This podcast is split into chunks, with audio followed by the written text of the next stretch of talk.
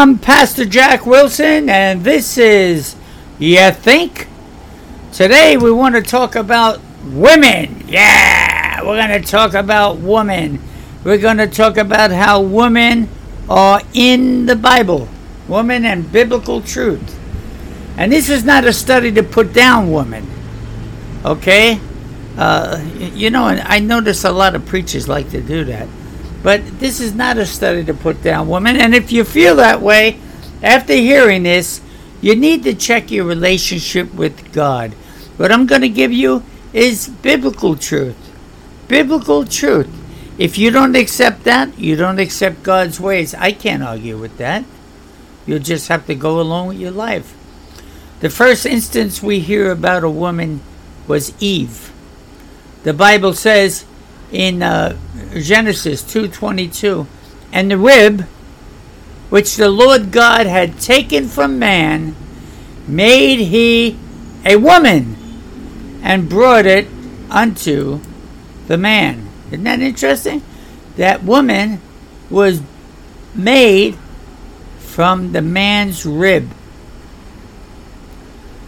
Now, if you think about that, it might be the first uh, cloning job that ever happened. All right? He took it from Adam, and Adam said, This is now bone of my bones and flesh of my flesh. She shall be cruel woman because she was taken out of man. I want to tell you something. There's a hierarchy here. Adam was first, Eve was second. There's a hierarchy. And there's a, uh, uh, what would you say? Uh, a labeling of of who's in charge and who's not in charge. All right, there was there was hundreds and thousands of of uh, Israel uh, Jews, and uh, God made Moses the leader. And there were people who said, "Who made you to be Lord over us?" And and the truth was, well, God did, and they were swallowed up. So so the thing is, it's not a man woman thing it's God said, this is the leader, this is not the leader. Okay? Pure and simple. God did not take dirt like he did with Adam, but it says he was she was created from his rib. That's very personal, I think. It's very nice. Woman was called woman because it means she was taken from man. Obvious. And it's my belief that she had the same ingredients that Adam did. Of course, her ingredients gave her woman parts. I also believe that Eve was equal to Adam at that part. And this is why Genesis 3:16 says, Under, unto the woman he said, I will greatly multiply thy sorrow and thy conception in sorrow. Thou shalt bring forth children, and thy desire shall be to thy husband, and he shall have rule over thee. So, my in my belief, Eve was demoted. God told her she would have pain in childbirth, and her husband would rule over her. Okay, now that wasn't just for Eve, that was for everybody that came after. So that would tell me that the pain in childbirth was added at this time and did not exist before. It also says that Adam would rule over her, which seems to be an addition as if he never did rule over her before. Are you getting this now? Now he's going to rule over her. Before he didn't rule over her. Now pain exists. Before the pain did not exist. Men dominate the Bible, and that's probably because Eve sinned first. Men ruled. Women take, took care of the home and the family. And by the way, this is God's will. If you, a woman, are not overseeing your children's progress in school or church and life, you are outside the will of God. If you are not serving your husbands, you are outside the will of God. I remember when my late wife was alive. I got a job where I had to get up at 4 a.m. I got up and she wasn't in the bed. I went outside and she was cooking breakfast. I said, You don't have to do that. It's early. Go to sleep. She responded by saying, Yes, I do. It's my job to take care of you. Wow. Isn't that something? Yes, I, I have to do this. It's my job to take care of you. Do you women do that? Do you feel it's your duty, your responsibility, and God given mandate to take care of your husband? By the way, when that happened, I got such a boost in my spirit that I was on a team. Not it was her and me.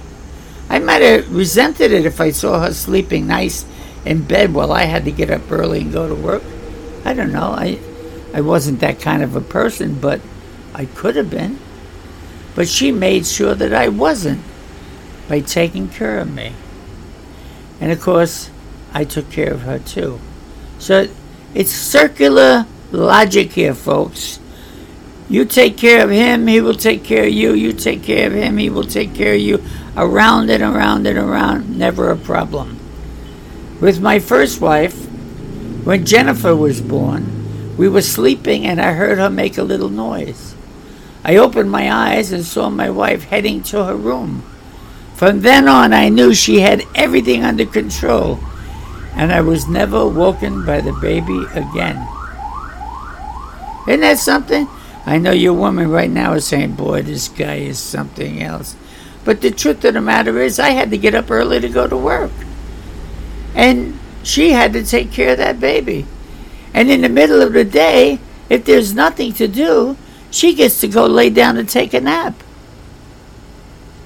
Or grab an ice cream out of the refrigerator. You know, where I may not have that opportunity. Now, there are situations where a man has to help. Uh, my second child, Kelly, had colic, and we took turns staying up with her. It was a nightmare, but fortunately, it only lasted a couple of weeks.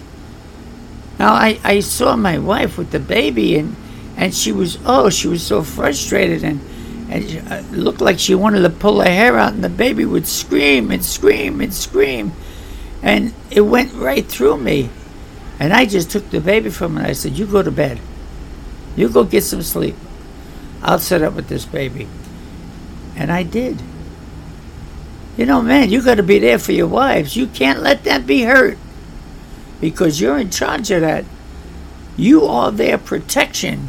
You are their the one that they look up to as far as being who they want to be in their lives. My wife now, Malou, does more than her share. She cooks, she does a garden, she runs around the various agencies for the church, she teaches the kids, and thank God our kids are old enough to help out so Malou can do more church work. The Bible says wisdom comes from the Lord. And the man in most cases will be who God speaks to. Sarah gave Abraham bad advice about having a baby with the maid which cursed Israel to this day. Remember that? They started the Muslim religion who hates Israel. And they still hate Israel. Rebecca gave bad advice to Jacob, which cursed him for 21 years. Rebecca told him, Hey, go lie to your father. Not good advice, folks. There are a whole host of instances where a woman gave bad advice. Men, this is for you. When in your life you have to make a decision, ask God and then go with what He tells you. You might want to please your wife by going with her idea, but don't. You will not like the results. However, here's the caveat if you need to make a decision and your wife gives you an idea and you feel in your spirit good about it, it may be that the Holy Spirit spoke to her. Many times we might feel that a decision seems stupid, but we also feel it is what God has told us. What our wives will see the way and say How can you do that? It's stupid. Don't listen. She does not see what God has told you. Also, women, you may suggest anything, but don't fight with your husbands. Don't fight with them. Just submit to them and let his way stand because if you don't, God will not bless you and perhaps worse. Always be pleasant. Say, okay, honey, in a nice tone. And even if your husband is wrong, you will be blessed and God will not let you suffer because of it. Hmm? Think about that, folks. That's how that works. God is not blessing you because you have a better answer. God said, obey your husband. God is blessing you because you're doing what God wants you to do. And great women in the Bible are few. And perhaps that is because it is so hard for a woman to be humble and to obey. They cannot become great. Deborah and Esther are two examples of great women. Esther, even though she thought Mordecai's idea was crazy, she obeyed. She did what she was supposed to do. She feared the king would kill her, but she did it anyway.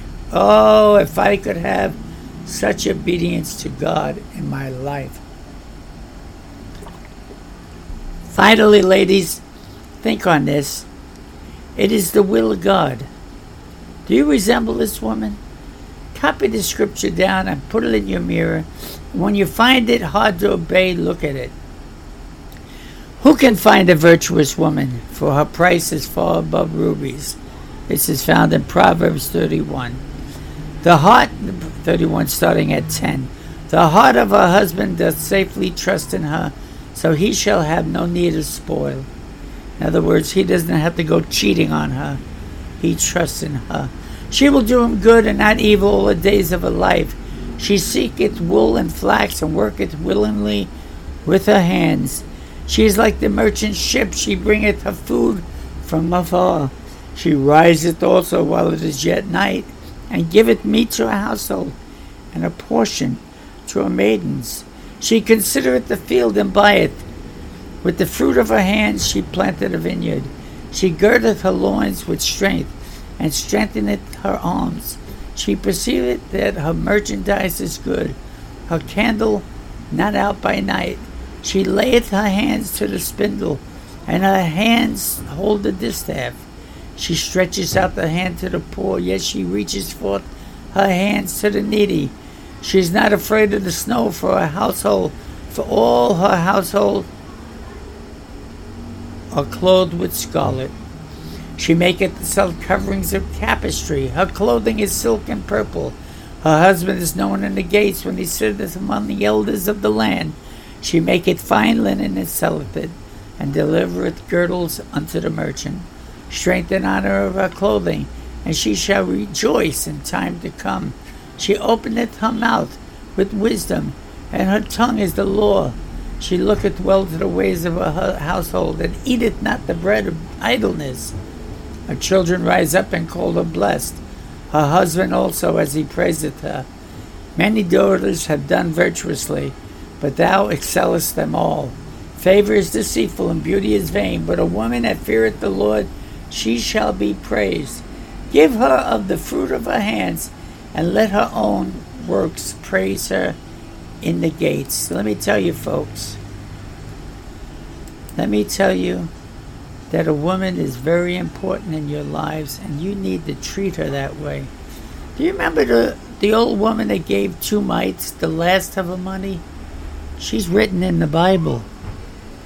You remember the woman that broke the alabaster box and poured it on Jesus? She's written in the Bible. There are women that are written in the Bible because they excel. And I'm not saying that there's not more women that excelled in biblical times because there's a lot of men who are not written in the Bible because they did not excel. Men, you want to excel? You need to build up your woman. You need to treat them as a weaker vessel. You need to give them what they need. And believe me, they will turn around and serve you because that is what God gave them to do. And if they do that, they will be blessed in such a mighty way that your household will always be happy and peace will reign in your house forever and ever. Amen. Be aware, men. I told you it was the woman's duty to take care of the home. But if you're on vacation for two weeks, it's your duty to help her. All right? The thing is that this is evenly split. If you're out there working hard all day long, you come home, you deserve to be able to put your feet up and, and have a drink. But she also deserves to put her feet up and have a drink. She might do that in the afternoon. Whatever it is. Don't forget, take your wife out to dinner once in a while. Get a babysitter for the kids. Give her a little peace and relaxation in her life. And believe me, your home will be at so much peace. Right? You know how it is to have a vacation? After that vacation, you feel refreshed? Well, give your woman a vacation. Maybe a new dress, maybe something else she wants. Just pay attention to her. Just love her without any reason at all, just because you do. Amen? Amen. Now, if you find an argument there, give me a, a, a well, give me an email 7101 at usa.net. That's 7101 at usa.net. And right now I pray, dear Lord, that you would touch the men and give them the strength to take care of their women in a godly way, and vice versa, Lord. Let the women be subservient to the men and serve them with much love and affection. Thank you in Jesus' name. Amen. And we'll see you next week.